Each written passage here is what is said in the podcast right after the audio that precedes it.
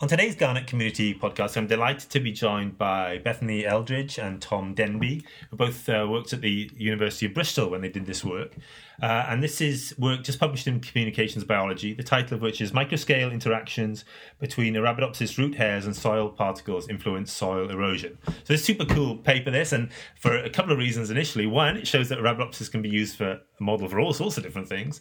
And secondly, there's a load of like intuitive findings within this paper that you, you imagine you would know the answer to, but they've developed some really cool experimental procedures and put some numbers to these things. So so that makes, you know, two things which make this paper really cool. So so Tom and Beth, thanks very much for, for joining us today. And it would be great if you give an overview of, of what you did in the paper, please. Thanks very much.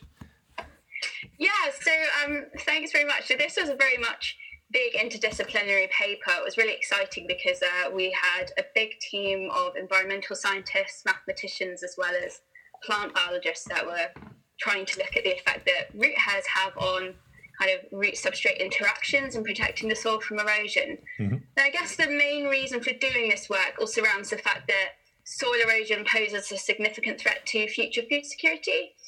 Um, so just to put that into perspective, we have degraded over a quarter of the vegetative land on Earth, and we basically need to protect the fertile soil that remains. Mm-hmm. Now, we know that roots protect the soil from erosion, but we have a limited understanding of what root traits are most important for root soil cohesion and those interactions. Um, and just to note that when we say root soil cohesion, we're referring to how the roots bind to the substrates they're growing in, and also how they bind substrate particles together. And that could be by, say, releasing exudates that kind of glue the substrate particles together. Mm-hmm. Now, previous research identified and implied important roles for kind of macro-scale root traits, such as fibrous, densely packed roots, um, and the importance they have in root-soil interactions. But really, the knowledge of the role of micro-scale traits, such as root hairs, in kind of enhancing cohesions between roots and soil is very limited. Now, some previous research showed that root hairs of some species, such as maize, can kind of stick to sand particles, um, mm-hmm. and that the root hairs of maize plants help to penetrate into the soil. And there was also some really cool work done with English ivy to show that the root hairs on English ivy plants produce this kind of glue-like material, which helps okay. with adhesion to surfaces, which is really cool. Right. So the main aim of our study was to quantify the effect that root hairs have on cohesion between roots and soil, and the ability to protect the soil from erosion.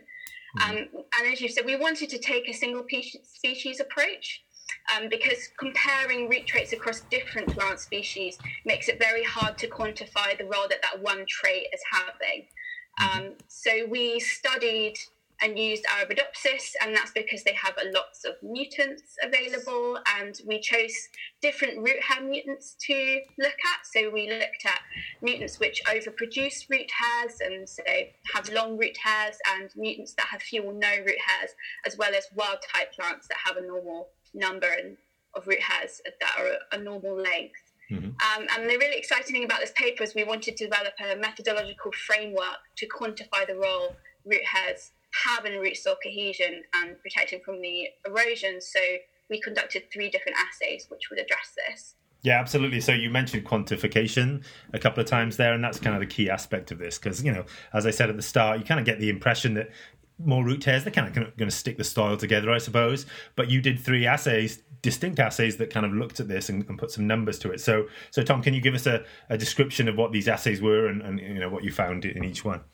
We kind of came up with three assays, uh, looking at different, slightly different stages of the plant life, so how old it is, how big it is, uh, and also kind of looking at different things. So uh, the first assay, which is the one that the Beth worked the most on, is a uh, centrifuge plant assay.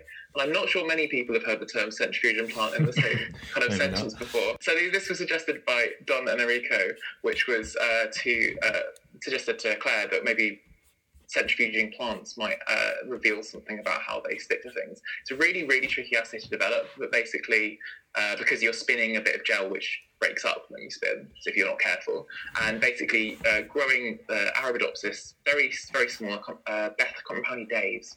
It's uh, to five days, so they're small little seedlings. Okay. Five days, and we grow them over the surface of the gel, and then we spin the gel and see uh, which ones attach.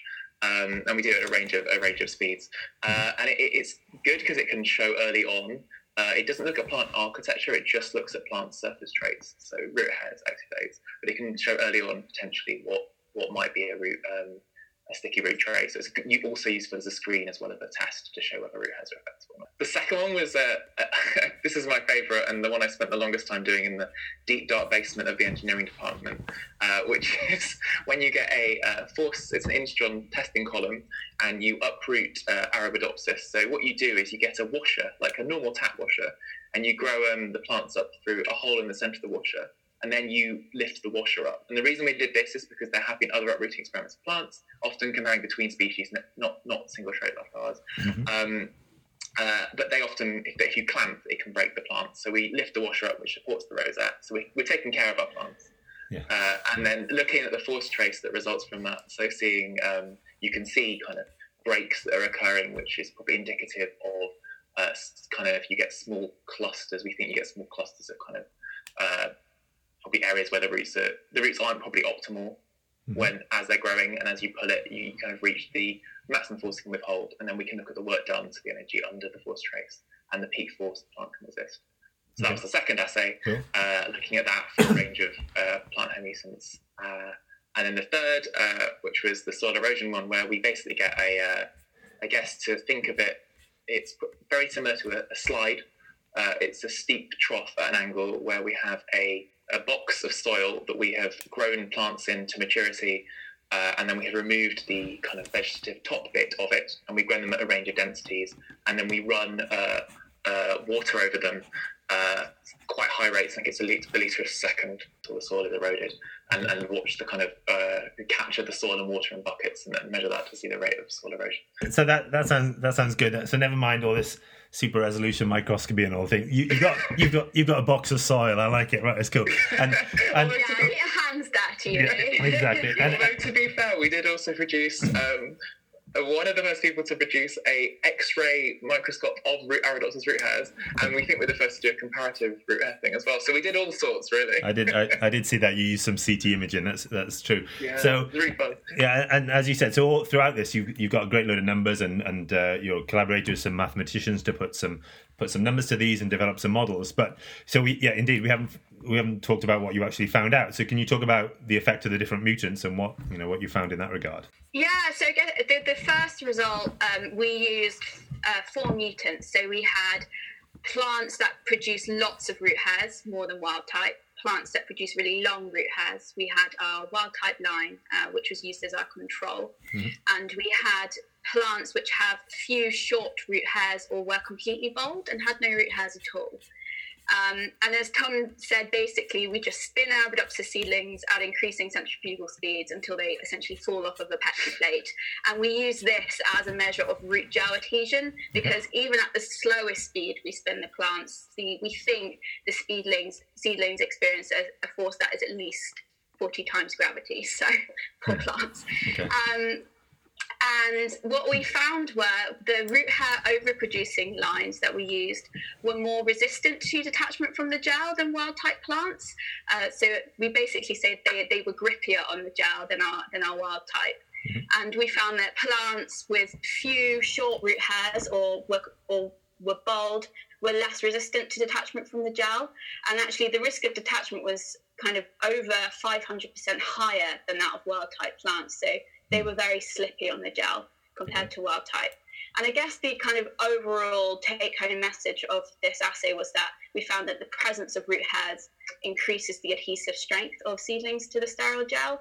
Um, mm-hmm. And interestingly, because this, the, the gel is sterile, this is this effect was in the absence of microorganisms, which suggests that root hairs alone are important for adhesion to substrates. And then, yes, in the uprooting experiment, we pulled up plants. Um, we found, we tried a couple of different soils, a compost and a soil, uh, and we found that plants with root hairs, um, it depends on the soil, the effect. Sometimes additional root hairs means they are better at reinforcing uprooting, and there is more total energy in the system than the wild type. Sometimes it means they're the same, so it does mean that the substrate has an effect on how root hairs reinforce the soil. So some substrates root hairs, there may be an, a different optimum of root hair densities.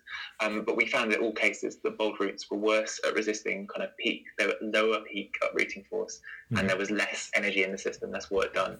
Um, this is all controlled for for the total length of root as well. Okay. So it, it's not just, yeah, so we, we do control for that. And we also found, interestingly, that we measured the magnitude of the drops in the force trace, so the, the kind of size of the each individual break, mm-hmm. um, and we found that bald roots had much smaller breaks than, than uh, wild-type and hairy roots. So we think that root has probably individual, small, all the different parts of the soil that's getting stressed on as the uprooting process goes on, probably increase the size of those or the total force they can take.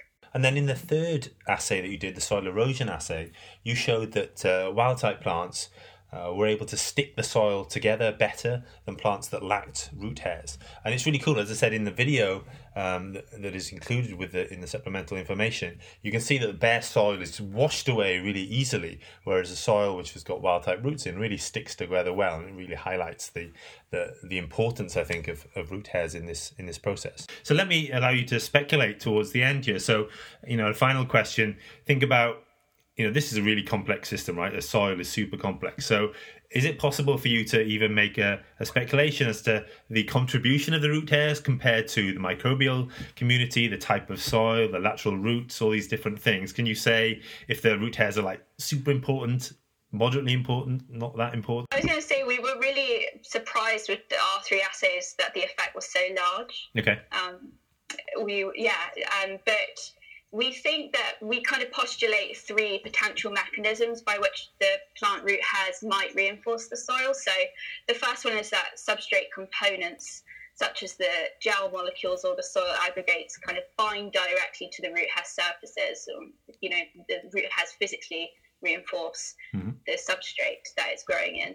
That two, root hairs release exudates, directly release exudates, and that reinforces the soil or the substrate that the roots are growing into, mm-hmm. and that the third, that the root hairs release exudates that are then uptaken by microbes, and the microbes then help to reinforce the soil composite, so it's kind of more indirect, that mechanism. Mm-hmm. Um, and we, we think it's probably a combination of all three, but we really need to know kind of how long lasting are these effects, how long are, and also mm-hmm. how widespread are, is the root hair effect within kind of a soil block, say. As I say, it's a really cool paper to, to look at. There's lots of innovative work which, is, which has gone into it. So thanks very much. So so just to explain, Beth is still doing her PhD at the moment, but uh, Tom graduated a couple of years ago, now works for, for DEFRA, and also is a published poet. So check in it, check out his website, Tom tom denby dot com. Um, there's some cool stuff on there as well. So so thanks very much for joining us today, guys. It's been great. Well, thank you. Thank you very much.